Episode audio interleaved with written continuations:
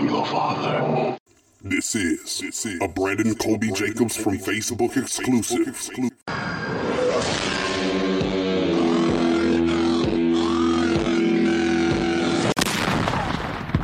And you'll see why 1984 won't be like 1984. Touche, my nigga. Touche.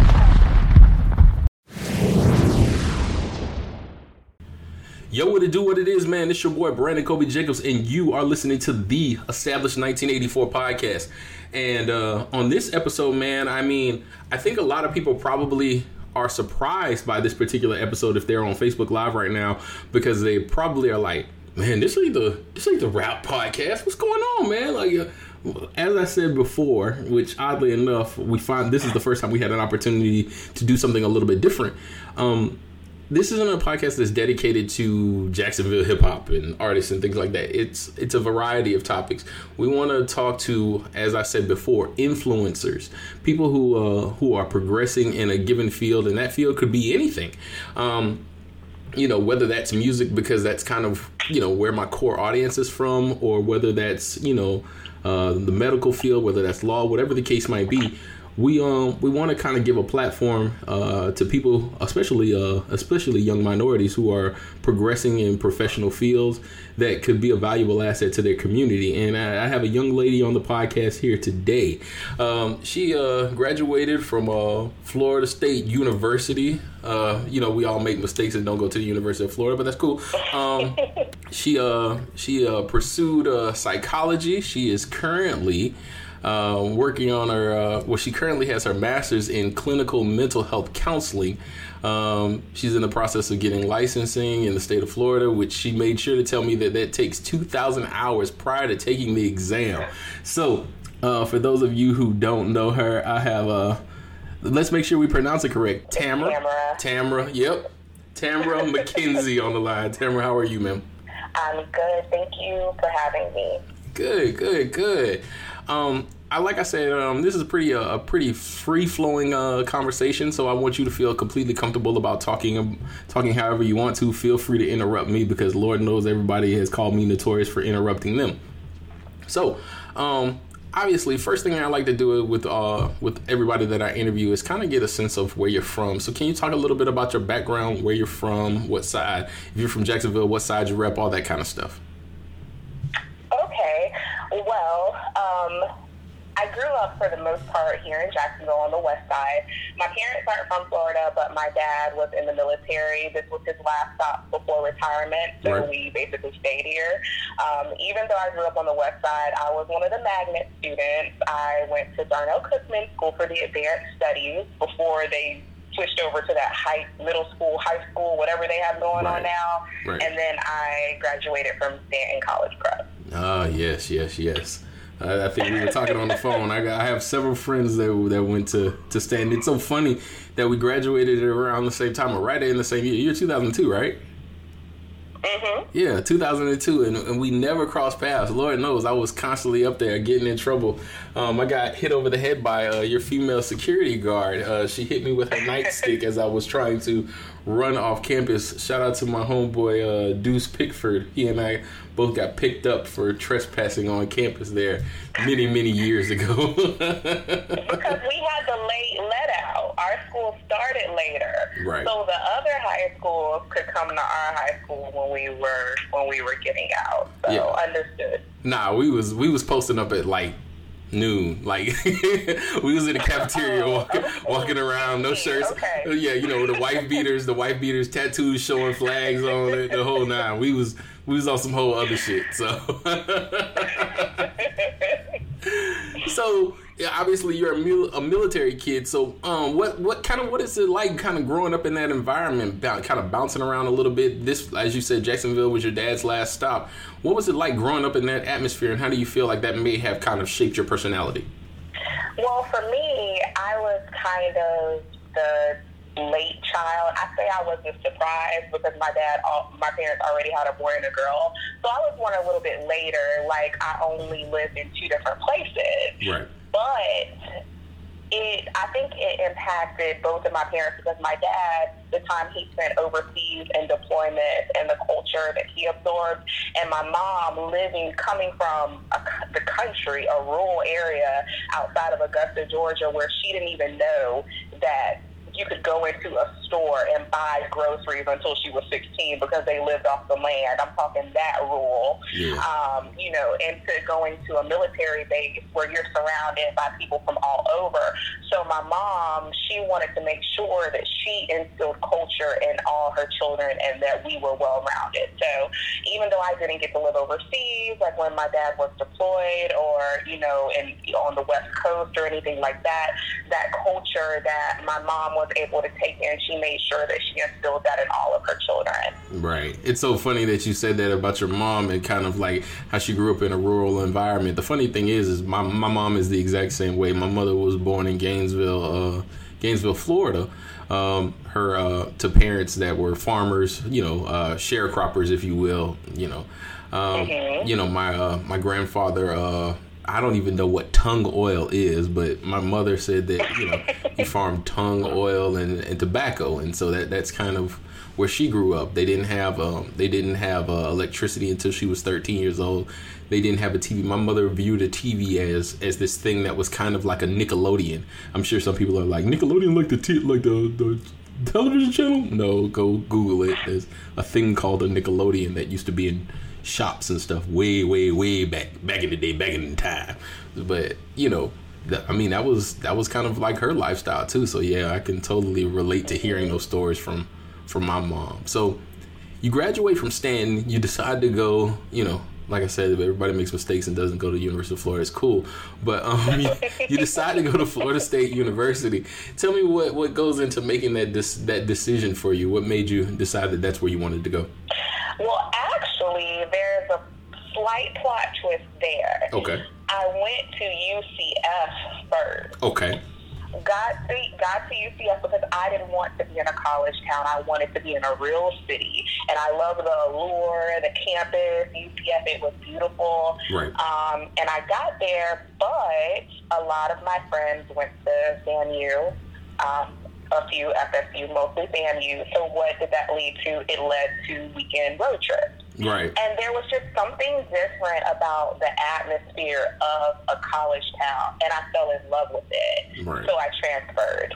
Okay. But when I got to Florida State, it was kind of like, okay, I spent two years at another university, whereas most people have been, my age have been getting acclimated to the city and the um, or town, because Tallahassee isn't really a city, um, and campus and making friends and joining organizations. Like I'm brand new to this, and it actually caused me a lot of anxiety, and that was the first time I personally ended up in therapy interestingly enough, because I just had like really, I, I got really bad social anxiety. I don't know where it came from because UCF is not a small place.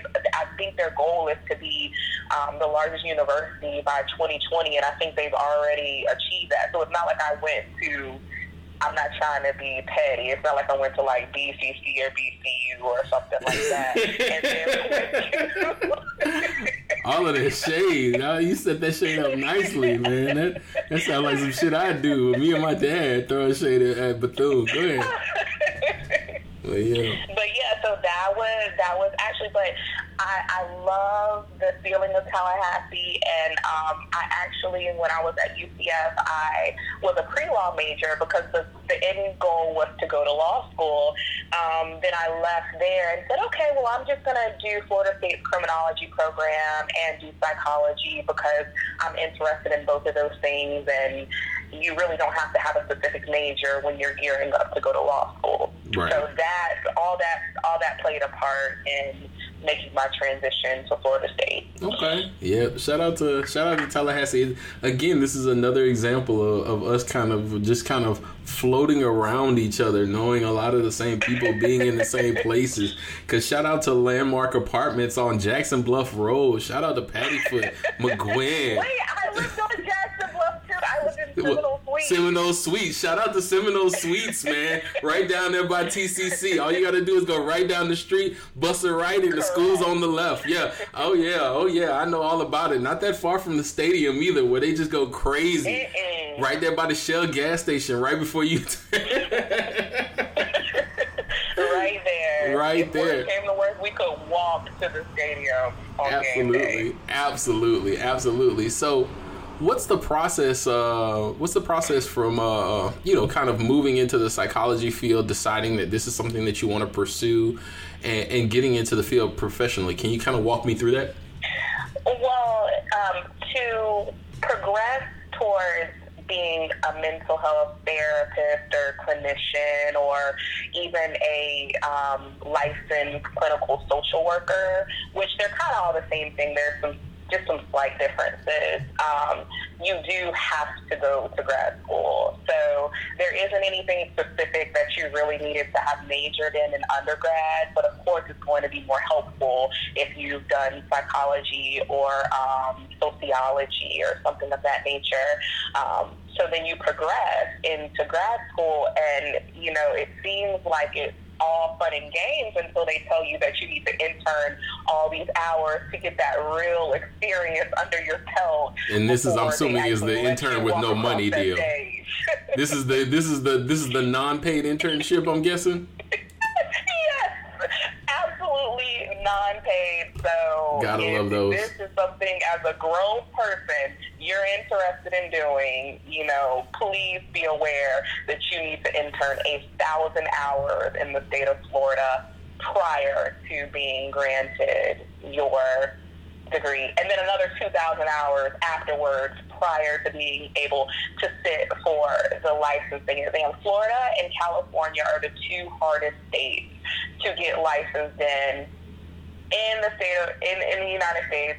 But the good news is, is if you were to move somewhere else after becoming licensed here, they'll more than likely take take your your license versus making you go through all these additional steps. So that is the one upside. So like I said, you have to, of course, go to grad school, and you're going to take, you know, courses that stretch you, um, that test you as far as ethics are concerned, that try to make you more socially aware, or that teach you the dynamics of group therapy and family therapy. Because what where my program is, is unique is it, it was clinical mental health counseling. So it's not like I'm gearing up to be just a marriage and family therapist or just a um, they have programs for guidance guidance counseling as well. Right. Mine kind of encompasses everything. Okay. It, it's it's so crazy because I, I I think a lot of people. It's funny that we're we're having this conversation today, and I think that it's valuable that we do have this conversation today, and we're gonna go through a little bit of my background and and and, and all of that kind of stuff. But the reason why I thought that it was important, and the reason why I wanted to get you on the podcast today, is because, and at the core of this podcast, we we kind of want to talk a little bit about uh, you know, mental health in the black community. It's something that, for whatever reason, uh, we tend to shy away from discussing. We view it as, uh, you know, suck it up and move on kind of deal. And that's something that I kind of went through personally, um, you know, many years ago now. It's, uh, it was June 27th of 2010. Um, I was going through a, I don't know if you want to call it a breakup, but but you, you know how relationships can be where you know you guys are quote unquote broken up, but you're not really broken up, but one person thinks you're a little bit more broke up than you actually are, and all this kind of stuff. And for the sake of this podcast, we'll we'll refer to the young lady in the same way that we do in the book, The Diary of a Madman: The Life and Times of Brandon Kobe Jacobs, available on Amazon if you want to go check that out. But um, um, um, you know, Delilah and I were going through some uh, through some difficult times, and you know, I don't I don't particularly blame her um, for what transpired as far as my downward spiral. What I can say is that I had never till that to that point invested that much emotionally into another human being. Um, you know, I was I was very passionate about her, and um, and because of that, when she decided to pull away, um, mentally and emotionally, I was not equipped to deal with uh, with her pulling away, and in turn, you know, I guess I'm kind of lucky from the standpoint of I have educated parents who, you know, saw that something wasn't quite right. I mean, granted, I wasn't in the process at that point of really fixing everything because I was still doing a shit ton of drugs. Um, you know, I, I was I've been notorious for self medicating since I was about 12 years old between alcohol and a variety of other substances. Um, and uh, you know, there was just a situation that transpired. So uh, on that fateful day in June, I um, I just completely lost it. Um, you know, I don't even remember what was the the primary cause of it that particular day. But what I do know is that I, I was already seeing a uh, a therapist, and I decided to because of whatever it was that happened that day. Um, I hopped in my car. Um, I took like a fifth of vodka. Um, I took some gin straight to the head, grabbed some Percocets, um, took some ecstasy, smoked some weed, um, and, and, a couple of other things like LSD and whatnot. And I just got in the car and I started driving. I drove down A1A, um, you know, and I had a loaded handgun in the car with me. So I'm doing like 100 miles an hour with a loaded handgun in the passenger seat. And, you know, as people honk their horns and shit like that, I'm, you know, cocking the gun and pointing it out the window. And I'm just completely out of my fucking mind. And, um, I decided to call the I decided to call the therapist, and she answered. And uh, I'm on A1A, and she's talking to me. And, and I don't know, have you ever been on A1A before down there at the beach? Yes. Okay, so yes. The, the A1A could take you, for those of you who are from Jacksonville, A1A could take you all the way down to St. Augustine. But you go through a residential area that's right off the beach. I don't know if you've been down there before, but like most cell phone service doesn't work down there. So I'm on the phone with her and I'm completely out of my mind. And she's trying to keep me on the phone and get me to pull over and all this kind of stuff.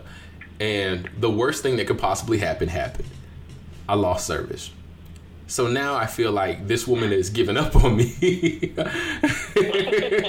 so I'm completely high out of my mind. I think that this woman is giving up on me. So so I've just decided, you know what? Time to clock out. Brandon doesn't want to be here anymore. Um golly. Um I make it to uh I make it to St. Augustine in this little hole in the wall motel. Um and I asked for a hotel room. Only problem is, is in the midst of all of these drugs that I have sitting in my car, and these half-empty bottles of gin, and this grain alcohol, and these these L- this LSD, and these Percocets, and all of this other stuff, I forgot one key thing: my goddamn wallet. So, so I'm down here with no money. so apparently, and this is where things start to get foggy, and I can trace it back from the police reports, and I can trace it back from talking to my best friend, who I call my brother, Wayne Hill, Titus Hill. Matter of fact, he went to Stanton with you. Um, okay. Now Michelle Toston is his wife. She went to Stanton too, but um, I'm um, I'm sitting here. I decided to call him for whatever reason, thinking that he could get me a room. So I go to another motel down the street and um, and start asking for a room. And apparently, I stumbled, fell, hit my head on the cement, and I I don't know. Like when I look back on it, or, and I kind of recollect, it felt like it was just you know a few seconds. Apparently, according to the video that, that, that caught me, I had cracked my head on the sidewalk, and I was down there for about 20 minutes so I get up and I finally walk inside and my head's bleeding and all this other kind of stuff. And I walk inside and apparently I asked the lady at the front desk for a room. I got my brother Wayne on the phone, yada yada yada. Can you please give me a room? I hand her the phone. She clearly knows I'm out of my fucking mind. And um and she's afraid to give me a room because you know obviously for obvious reasons she's looking at this person who clearly is not in his right mind and it's like I don't feel comfortable doing this so she um she decides uh, that she's gonna try to give me a room, you know, because Wayne's on the phone and he's like, "Hey, if you just give him a room, I'll pay for it over the phone and I'll come get him. I just need him to get centralized in one spot, yada yada yada." Um, so she starts filling out the paperwork and doing everything that she needs to do to try to give me a room. Only problem is I never make it to the room. I never make it to the room because um, I uh, I collapse into a glass table, blood's everywhere. Um, you know, apparently my heartbeat uh, thins out, and uh, you know, uh, I, I always use the phrase "I died in the hotel lobby" because essentially there was no heartbeat.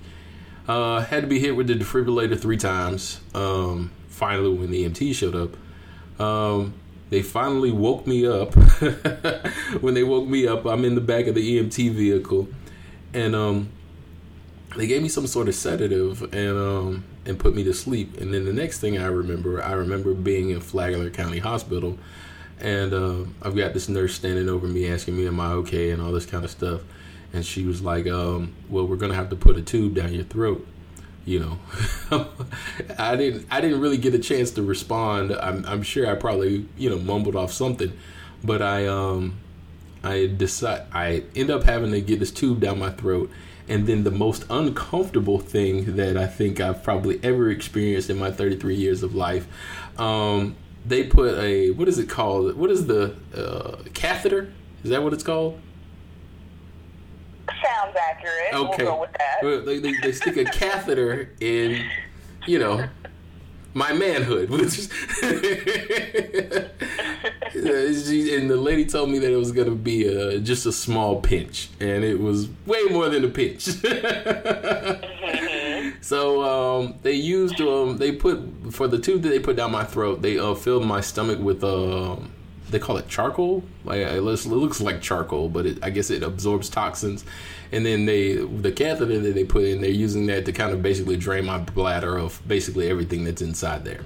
They're trying to keep me alive. So um, you know, I black out and go to sleep, and when I wake up, I am handcuffed to a bed in the psych ward of Flagler County Hospital. I have been what's That called. Baker Act. Can you talk a little bit about what Baker acting is? Well, a Baker Act occurs when a person is either um, posing harm to themselves or to others. Um, that, that's the name in the state of Florida. Other states have other names for it, but it's basically a 72-hour period in which you are going to have to spend time in a on a crisis stabilization unit.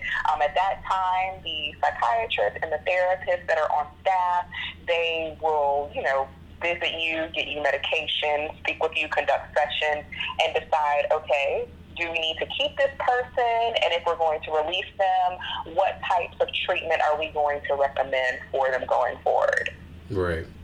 Now, now, give me your your opinion as it relates to not just my suicide attempt, but suicide attempts in general. Feel free to give any feedback to what I just disclosed to you. I mean, do what do you think in a situation like that? Like, how do how does one how does one avoid, I guess, being in a situation like the situation I was in, and kind of what's your point of view on on suicide in general? Do you feel like it's something that uh, when someone makes a, attempts to, to take their own life that it's something where they're intentionally attempting to take their own life or do you feel like it's a cry for help do you feel like those people are weak because obviously in the black community a lot of times uh, suicide is looked at as, as something that's weak Well, there's two different scenarios. Um, there are scenarios where it is a cry for help, where the person does, does not necessarily want to die. They're going through just a flight of ideas and emotions, and they don't know how to process them. And their way of coping at that time is taking um, taking it out physically upon themselves. Right. Now, there are other situations where whether it's um, like how you said, you've, you've taken all kinds of drugs, you're drinking, and you get yourself into a place where your mind is so foggy that you're willing to take that extra step. And this just, you know, I even, I can't remember if it was a year or two ago. I remember um, News4Jax reporting this. I didn't know him, but there were people on my, my Facebook um, timeline that knew the young man. I don't know what he was going through, but my heart just kind of dropped because they found, I think, like a fifth of Hennessy or something in the car with him, and he had shot himself. Mhm. You know, so me being the therapist is like, what happened to the what escalated things to this point? But I use this as an example with one of my kids last week, and I don't know where these analogies come from. They just kind of pop in my head. And I told her that when you suppress emotions or you don't deal with things, it's like shaking up a soda bottle. Right. It's like just shaking it up and shaking it up and shaking it up, and then you open it and everything explodes, and you have no idea what could potentially happen if you do not have the appropriate support systems and coping skills to deal with what's going to occur once that happens. Right. And it, it's so funny that you say that because, I mean, up until that point in my life, I, I, I think that most of my peers would have viewed me to be a, a, a successful person. I was a club promoter. I, I you know, I was working for uh, I was working for Plush at the time. Um, doing very well, generating revenue for myself. I was working for State Farm as a claims adjuster at the time. So, other than the situation that was transpiring with Delilah, um, there there was nothing about my life that was, you know, completely wrong. I did a lot of drugs, but I I didn't view. You know how some people call themselves functioning uh, alcoholics. I, I I was a functioning addict. I mean, um, I, I, tell I tell the stories all the time when we, you know, I get back around the boys from from the old promotion days, and you know, everybody talks about you. Brandon drank like a fish. You know, like Tuesdays at Tuesday late night library, Wednesday the moon, Thursday Baja's, Friday Chubby, Saturday back at the moon, Sunday Mount Zion. You know what I'm saying? Like, you know, and, and I drank at all of them, and I drank in the New Blood Entertainment meetings on Mondays. Like, you know, I was I was so drunk all the time that I would get up for class in the morning and I'd have to take a screwdriver just so that for those of you who don't know what a screwdriver is, is orange juice and gin or vodka, whichever one you want to use, and you're just hammering that down just so that you know your stomach is subsides. You're basically like the hangover is constant all the time so that it so that your body can at least feel normal. Because usually what it's trying to do a hangover is saying okay we're trying to remove the rest of the alcohol out of your body so that we can get you back to a normal state. Well that takes time. So screw that. I'd rather just put a little bit more alcohol in my body and keep it moving. You, you know? I, I, don't, I don't know. Is, is functioning alcoholic like a, a real thing? Do you think that that's a way where somebody can actually function, or is that not not okay or normal? Absolutely. And the the question that I would kind of have for you is, um, you said at that particular time that you had the suicide attempt that there wasn't really anything else going wrong. It was just this one particular situation with your relationship that was your tipping point. But the thing is, is when we, and I'm also posing this as a question to you. Okay. When you decide to self medicate, whether it be you know drugs or alcohol and prescription medication, which we'll get into that, I'm sure, mm-hmm. it has a numbing effect. So when things kind of happen to you, you don't really feel because you get so used to just kind of having this numbing effect where you can just continue with your buzz you know, continue with your high. You don't really deviate too much in emotion because you're consistently in a sedated state. Right. So when something comes along that's out of your norm, what do you do? Mm. You know, okay, this this relationship has gone south, or my money is messed up because I lost my job, or this opportunity, or whatever. Then you heighten that youth Mm-hmm. Because before you were the functioning alcoholic, but now something is really wrong, so you're going to heighten that use, which clearly you see how in your situation it led to a suicide attempt. I don't know if that particular day that you, I mean, you said you had a gun. I don't know if you seriously wanted to take your life in that moment, but I'm pretty sure that you, it's just like I want to feel number and number and number and number, and I'm going to continue to put these things into my body until all these ideas circulating in my head just stop. Right.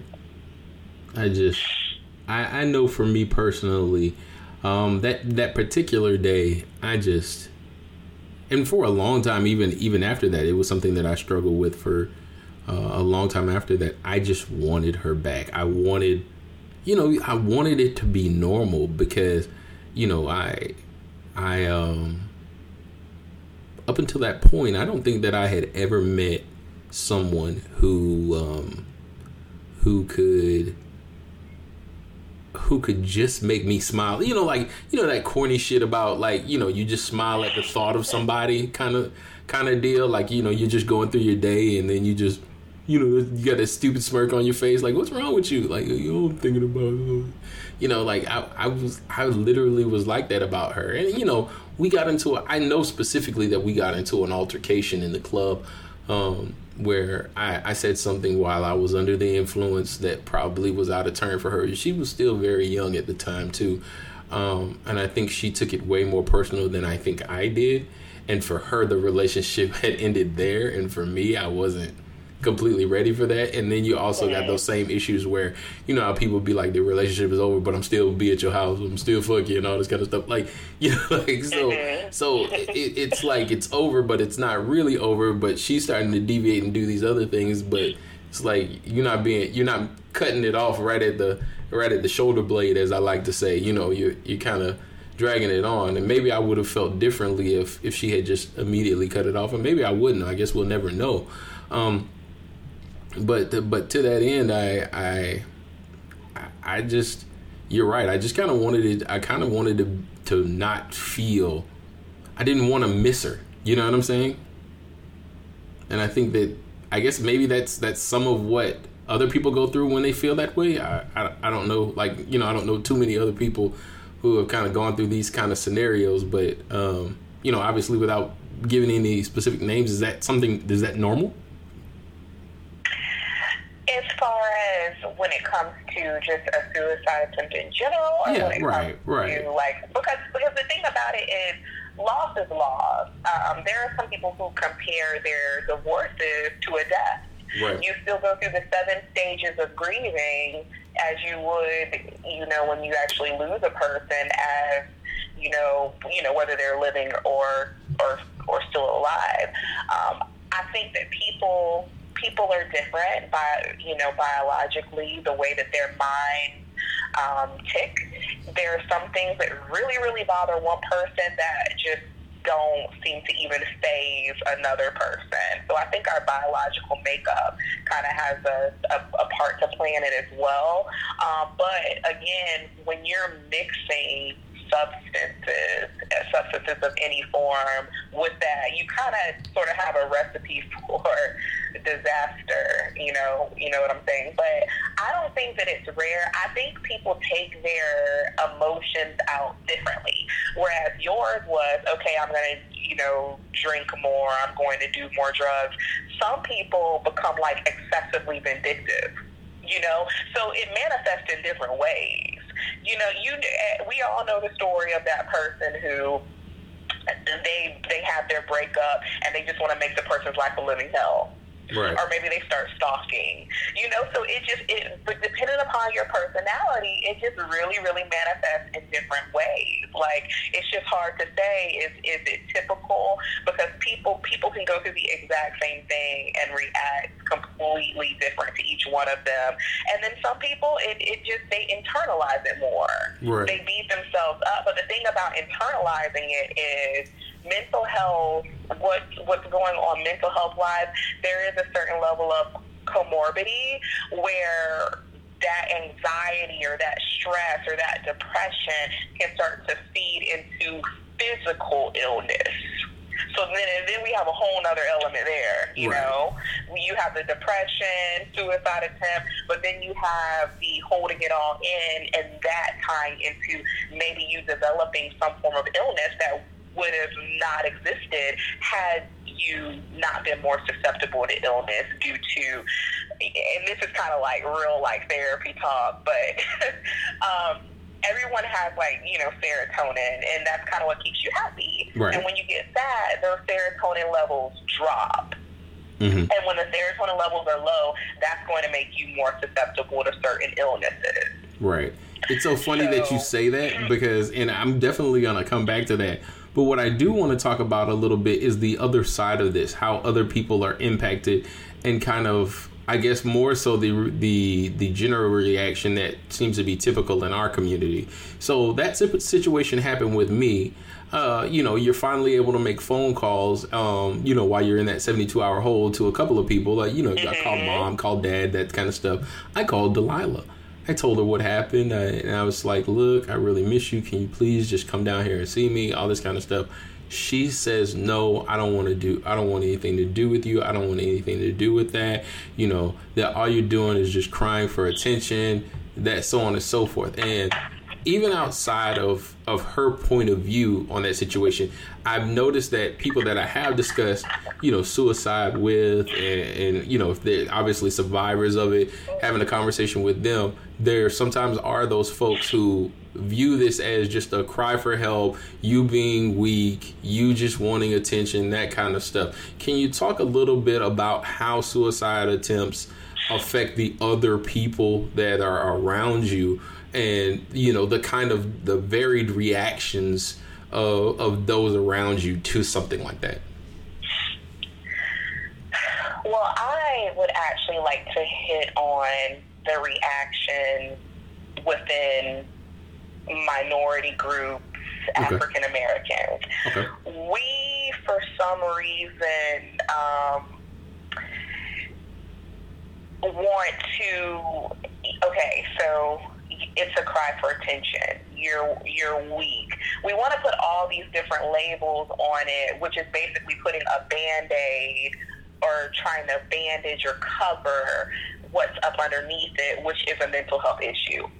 For some reason we want to stay in denial about the mental health issues and think that we can pray it away or go to church or read the bible and please do not don't let anyone come for me and say, well, those are things that you should do. I'm not saying that those are not things that you should do, Right. but what I'm saying is when you get to a point where you really truly like we were talking about those serotonin levels when those drop and you're in a depressive state where just getting up to take a shower getting out of the bed getting dressed talking to people when those typical day-to-day activities become tasking it's a little bit deeper than that. We can't just tell someone to cheer up or go to church or you know i'm gonna pray for you. You Right. know it, it goes it goes a little bit a little bit beyond that. Um, sometimes there is something additional that a person may need and seeking professional help does, is not a demonstration of weakness because in your instance you actually did. You you you you realize okay something doesn't something doesn't feel quite right. So i'm going to go and see a therapist which i think is highly noble of you because that's the first step that a lot of people never take. Right. Um, and in doing that, um, you know, of course, you still ended, you know, you, and th- honestly, that's something big for me. I don't ever want to get a call from one of my clients that, that they're wanting to take their own life or get a call from someone else. But it's inevitable that it more than likely will happen throughout the course of my career. But anyways, back to, um, just our reaction as a community. Um, it gets swept under the rug a lot. Like, oh my gosh, I don't want to like misquote who it was, but I want to say like a lot of the women who have natural hair, they've used Miss Jessie's products. I mm. believe it was Miss Jessie. If it's not Miss Jessie, I'm sorry. That's who I think it is. right But it was two sisters, and a few years back, they were like, oh, you know, she passed away, and they kind of swept it under the rug, but she took her life. Oh wow You know, this is a successful entrepreneur, and there was something. I mean, it, it the story never came out, but it was essentially implied and more than likely true that Mhm. she took her own life wow because they didn't say anything about it. They just made the announcement, you know, unfortunately she's passed away and that was it.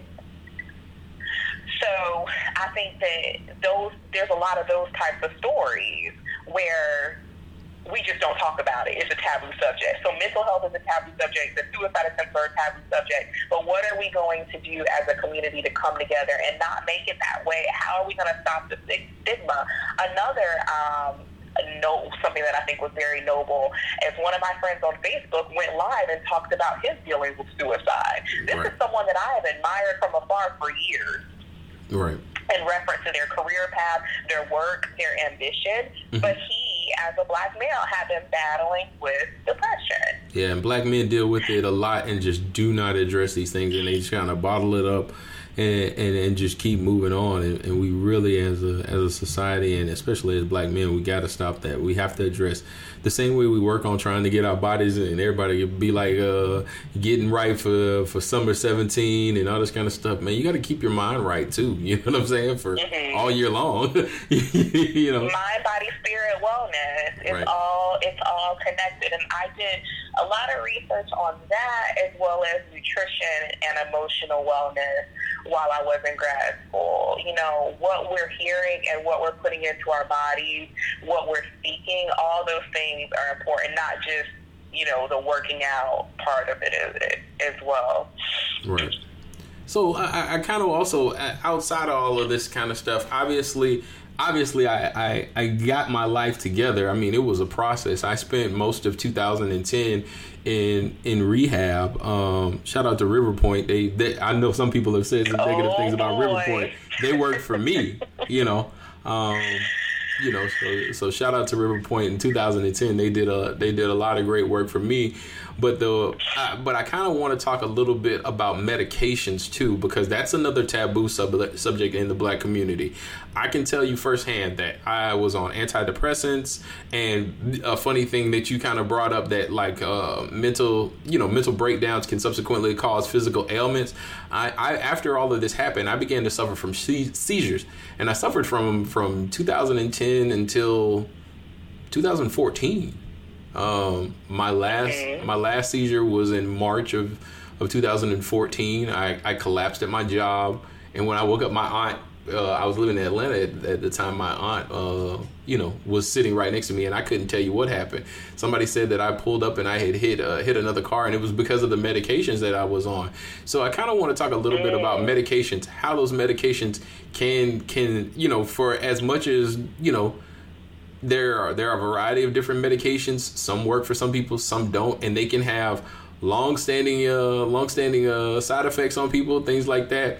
And can you talk a little bit about, I guess, kind of not so much medication specific, like specific ones per se, but just us being mindful of, of medications and how they impact us and things like that. Because one thing I will say is that I was always in the doctor's office when I was on all those medications because one of them made my dick not work, and that was not cool. So. Which is that happens with antidepressant medication, so that is a, typically a side effect. But um, just to one thing that I do want to say, uh, just as, as I answer that question, and we can touch a little bit on it later, is that education is really important. I think that with there being a stigma attached to it within the African American community seeking mental health care, I think that it because it's a taboo subject, sometimes there's not a lot. There's an educational point that mm-hmm. there that needs to be made, and of course, there's Google. You can go look up different things, but one,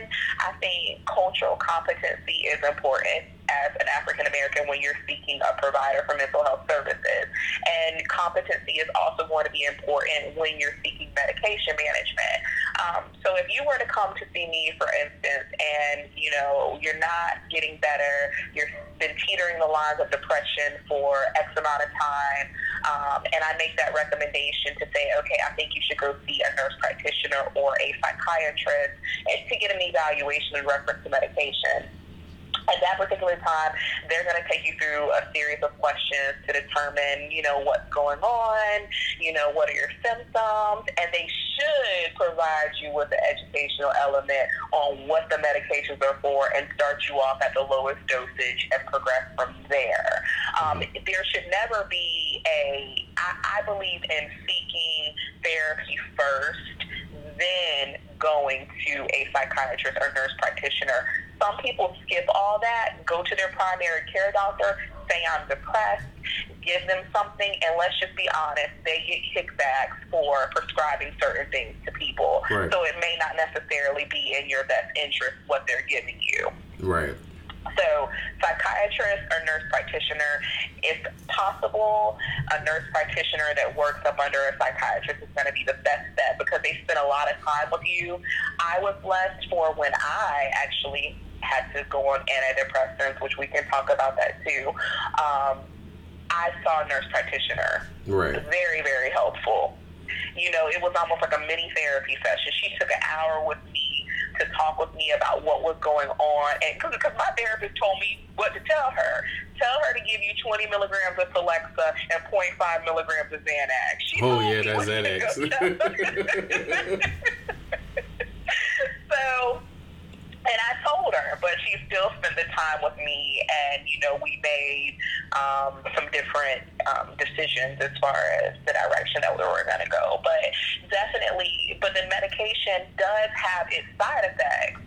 Me personally, I didn't care about anything. And that was her worry for me. She's like, You've never been on medication before your body is virgin to this. You know, you're going to get probably a little bit more side effects than someone who's used to taking medication. I, Brandon, I didn't care about anything. I lost my job while I was on antidepressants. Was You like, too? oh, You too? I lost mine too. let me tell you. Let me tell you. First of all, I was in rehab the entire time. Like the all of 2010, damn near, I was in rehab. Like I never went to work. Like from like June until till they let me go in December, I like never was at work. Like I would try to go to work, and it just you know that shit was not working out. So. I was on I was on anti seizure medication and I was on antidepressants at the same time, which they probably shouldn't have did. But I guess they looked at me and I was like 190 pounds and I was straight. I was I'd be the first one to tell anybody I was fine back then. I was fine as hell. But so I think they might have just kind of been like, let's load the big guy up. You know what I'm saying? And one day I tried to go back to work, and I shit you not, I went back to work on that medication. I ended up up under my desk crying. I'm sorry. I don't mean to laugh. No, I don't want anybody to judge me.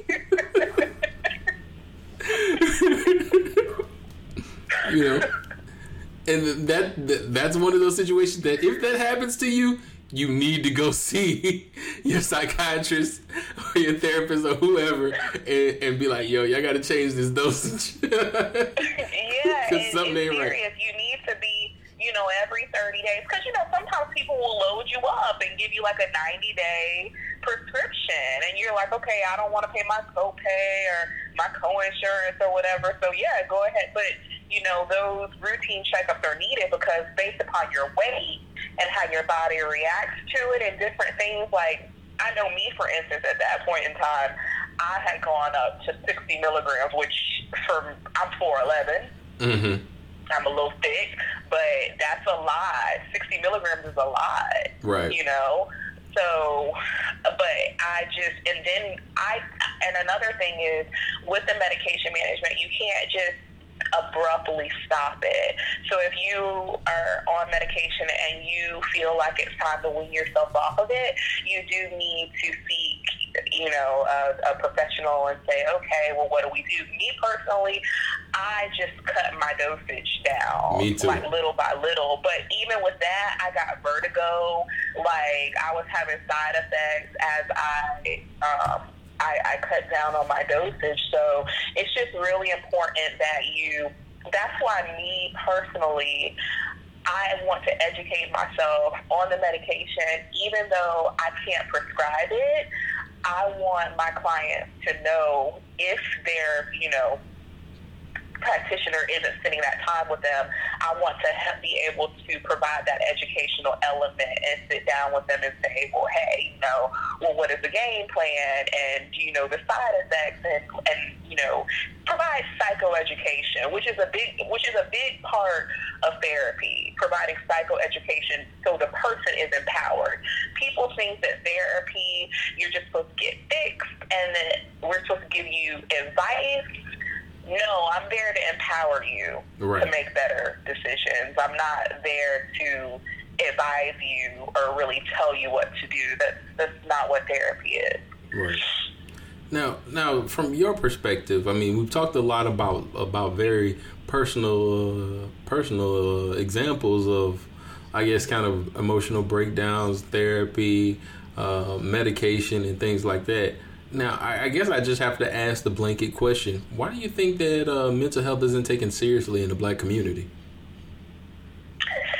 Well, for one thing, you want to look at imagine someone whose resources are limited. Mm-hmm. For example, where I work, I work on the east side of Jacksonville. Um, there are some schools in Jacksonville that are deemed full service schools, so they provide just kind of additional things that that particular community would need, be it case management um, and therapy, being what I do. Um, and there is a lot of poverty in that area. Um, there's not a lot of access to care, and there's not a lot of even knowledge on okay, well, what type of person should I even go to for this particular type of issue? Right, right. Um, so that's why that where I said the the kind of psychoeducation comes in, where you're I work with children, so you're educating both you know the the parent on exactly how this process is going to go, Right. and then you're working with the child as well. So I think access to care is going to be one thing. Then, when it comes to what we call in the field a higher functioning individual, bad and bougie, somebody that's up into college that knows this and that. I got all these degrees and Me. letters behind my name. Me. um, first of all, we just not going to trust nobody. You know, Right. what are your what are your credentials? Then there's that fear of being judged. Right. You know, are they going to judge me for being here because I'm successful? I've been giving all the tools that should be needed for me to advance my career and advance my life, and still I'm suffering from these emotional shortcomings. Right. So there's kind of that kind of like that. Okay, no, I'm I'm I'm not weak. I don't need this. I'm going to push through it. We as African Americans normalize suffering, and we need to stop doing that. Is that a byproduct of kind of like a slave ideology that kind of has been uh, passed down throughout the generations? Absolutely, absolutely, Okay. and it's not. It, and it okay. So it that is that is something that's probably been passed down, and I heard this today. Um, I don't really give examples of clients anymore. Like the ethical thing to do is to, if you're going to talk about something, don't give any identifying factors. Some pe- some therapists feel like, oh, you shouldn't talk about it at all. I actually received feedback from one of my friends telling me that he didn't think that I was a trustworthy therapist because I said things about therapeutic practice on Facebook, but I never said anything that could identify a person. And then my page is super private. So just to stop all of that, I typically don't talk about the cases that I deal with. Uh, but just as a blanketed example, this is someone who's not my client. The father said, I don't want my child on medication because I had the same issues growing up and I turned out fine. Right. So we do that. Right. Oh, I went through this growing up too and I turned out fine.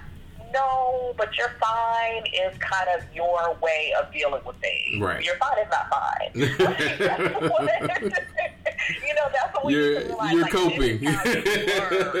how you work. yeah, mm-hmm. you're coping. You're not fine. Right. So I think that that's one thing. Whereas, like generationally, we think, oh well, my parents went through this and I went through this. Surely my child, but this generation is totally different. Like earlier in the conversation, we both talked about how our parents grew up in a very rural environments, and my mom even had the party line where you pick up the phone, somebody else is on the phone, and you gotta wait, you know, to call the other. person. I still don't really even understand how that works. But the point is, is now we have um, smart TVs, and kids in elementary school have cell phones, and there's cyberbullying, and there's parents. I mean, for goodness sake, look at prom Right. the past couple years. Like, what are Prom these kids driving, like Maseratis and all this stuff The prom? Like, like, but there's so much pressure. There's a different type of pressure in society than there, you know, when there was when our parents were growing up. or even when And we were growing up comes- because you think about you think about us Yeah.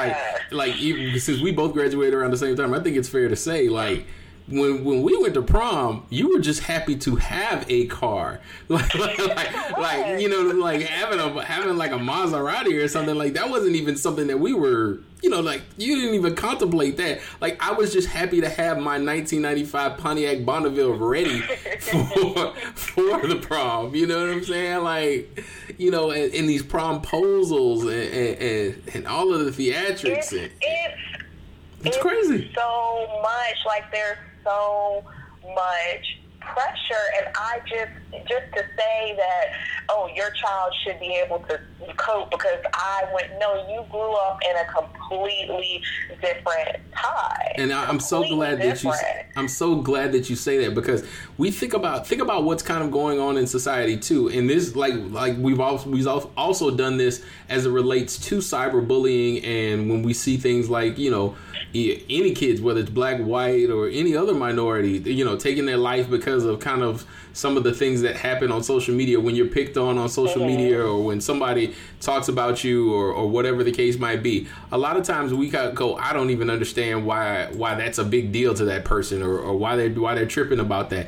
Understand, we live in an era now where and I mean I, I'll just shoot straight from the hip. It, it ain't like I mean, you could be recorded, you know, like we were all getting it in and doing our thing sexually and, and, and romantically and all that kind of stuff growing up. But you didn't have to worry about somebody recording you and posting it on Facebook Live or, you know what I'm saying? Like, like back in our day, even then, this is just 2002, so this isn't that long ago. You know, uh, there, was, there, there wasn't a situation to where, like, you know, if you did something that that might be considered scandalous or questionable from a from a, a, a sexual ethics standpoint.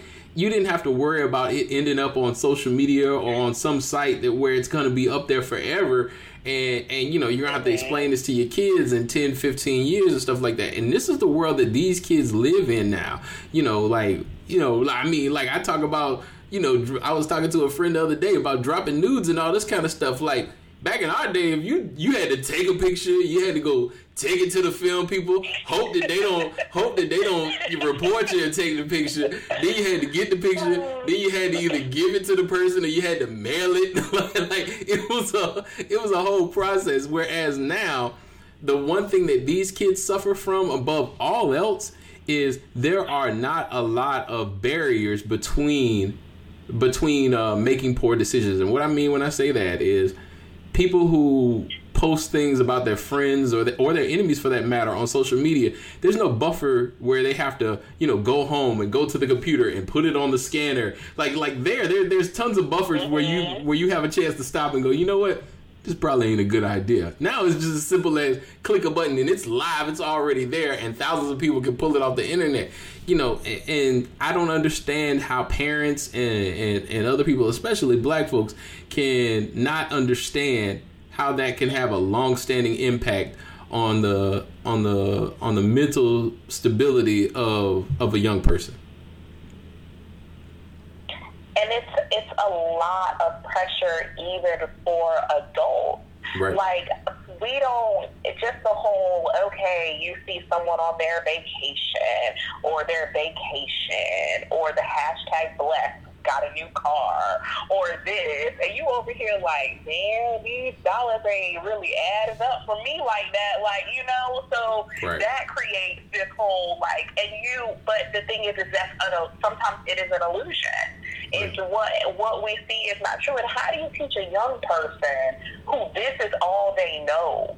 They're impressionable. Their mind is being molded. How do you teach them that everything that you see is not in actuality the way that it is? right Because even as adults, we have difficulty. Well, their vacation looks better than mine. Their car looks better than mine. They whatever looks better than mine. Like there's this constant comparison that goes on because, like you said, everything is just like there's no buffer. You pick up your phone, whatever you can see, and then you're even comparing yourself to people you don't even know. right So what is what is that what is that doing to you mentally? What is that doing, you know, to your self worth? And how that impacts your mind as an adult who sh- who should be well rounded and should be well developed, and compare and contrast that to someone who is still growing up and learning what's what and coming into their own.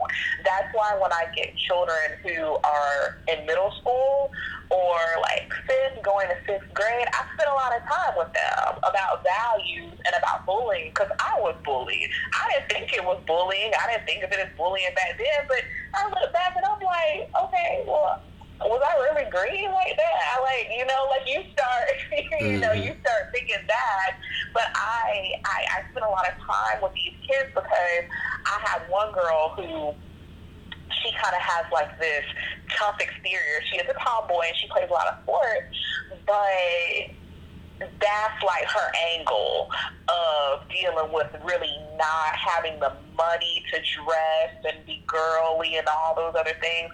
And I kind of see it. Like that's her. You know, so you develop, that's her coping skill and her defense mechanism is to say, I'm not really into that, you know?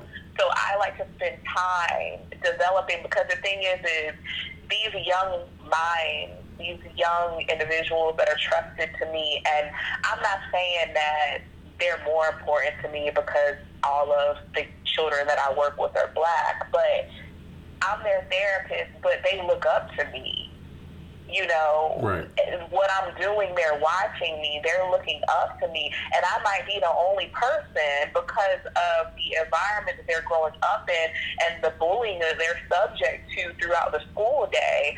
I might be the only person that they look up to and look forward to seeing, and I may not be able to see just like the manifestation of everything that I invest, but I'm for sure going to plant those seeds and hope that one day as they mature and progress into adulthood, that they're able to remember and they can kind of stop that that stigmatization of therapy and things like that and start to normalize it because they don't the people don't know why I'm there to see the kids Right. like they just come to see me you know and I'm definitely not gonna I, I tell the little ones if you want to tell people why you're here you can but I'm not gonna tell anyone what we talk about Right. And same thing should, I think, for like I said, the higher functioning people. Um, I think sometimes, again, we worry about being judged. We worry about maybe being exposed. There's like a trust level, like we don't trust, and especially um, for individuals who may be on some form of like assistance it's hard for them to trust a therapist because they think, are y'all connected? Are you going to tell DCF? Are you going to tell, you know, there, there's that worrying factor. There's just a lot of mistrust between us and the system, which unfortunately therapy gets lumped into the system in some scenarios. Unfortunately, it does, and that creates a level of, you know, I don't, I don't really want to subject myself to this because I'm unsure about it. So those are just like main things that I would say reasons why, like African Americans that keep us from therapy. There's a level of mistrust. There's levels of cultural competency, and I'm not trying to say that you need to go to a therapist who looks like you to understand you because I've certainly had some that look just like me that didn't understand me, Right. and I've had some that look completely different than me who completely understood me. So I'm not saying that you know you need to seek that. I'm just saying that if it if you go and it doesn't work out and you're not comfortable, move on. Right. That doesn't mean that the whole thing is flawed. That means that you need to find someone that works for you because it is a relationship. You know, it's a therapeutic relationship. So you need to find, you know, someone that you feel comfortable working with and that you trust and that you really want to build that rapport with. The rapport building is on both sides. It's not just the therapist, it's the client as well. All right. Well, that's fair enough. I mean, now we, we've kind of covered a lot of things. So before I let you go, what I want to do is I want to kind of get a perspective from you because I, I do have some people that I know are interested in going into the field and they don't really have a sense of direction on, you know, kind of kind of where to go, what they want to do. So can you share a little bit of kind of what your your short term and long term goals are in this in this field and where you want to see yourself in let's say the next five, ten years? Well, my short term goal, as you kind of hit on at the beginning, is to get licensed, which is like kind of a medium goal because it Mhm. does take those 2,000 hours. Right. So that is something that I want to do. It's not required in the field of mental health. It's just obviously a pay increase. Right. And also, you don't need anyone else um, to sign off on your work for like insurance companies. You don't have to have a supervisor. You just sign off on everything on your own. Basically, Right. those credentials say, you know what, we trust you. We don't need anyone to review your work. Just send us what you got. That's essentially what those credentials say. Um, so that's kind of like a short to medium term goal. Long term goal, I would like to actually be a director over a program like I work in now. I have a background of working in insurance and managed health, and even for a behavioral health vendor for an insurance company. That coupled with everything that I've learned so far from being in the field, I think I can really make an impact and really, and you know, I always say I want to leave Jacksonville, and sometimes I still want to go, but the more and more I'm within the community, I'm like, you know what? We need people to raise the flag. We Right. really do. 100%. We just can't push all these people over in one area, have these failing schools and change them to magnet schools and pretend like it's better and leave, you know, everyone secluded in this particular area of town and make them forgotten people and hope that they have a teacher or mentor, someone somewhere to help them get out. We can't continue to do that. So that's something that I actually want to advocate for, be a director over a program and really, really advocate to make these schools and these areas better. That's that's where I'm at. And that's just not something I'm saying because it sounds good. When I'm riding down MLK and Main Street, walking down 28, Rep that hood. You better rip that hood. Addies. For real. I really mean that. That that was not just because it sounds good. That is real. Yeah, there you have it. We have uh, Miss McKenzie. That's what we're gonna call you. So Miss McKenzie. Uh, if, if people need to get, get in contact with you um, regarding uh, if you know maybe you could point them in the right direction um, as it relates to assistance for their kids or either assistance for themselves as far as mental health, um, how can they get in contact with you or any any uh, any locations or, or contacts that you may suggest that they reach out to if they ever feel like they they're in need of some sort of sort of mental assistance. Well, I'm pretty good with resources because of the amount of time that I've kind of spent working in the field. So if I can't help, I can definitely direct. So you can definitely reach out to me. I'm that person who's always going to, within a day or so, respond. I'm just not that person So yeah, ask me, I got you. And then you're like, okay, what happened? Um, if it's not something that, you know, that I know of personally or I can help with, I can definitely find the information and refer. Because we are a community, you know, so we need to be able to do what we can and also kind of bridge the gap. Okay. So you can definitely reach out to me. Um, I don't know what you kind of want. Are you tagged me, so I mean, if you got a, if you got an email you want to give out or anything like that, I mean, if you don't, then just tell them to reach out to you on we Facebook.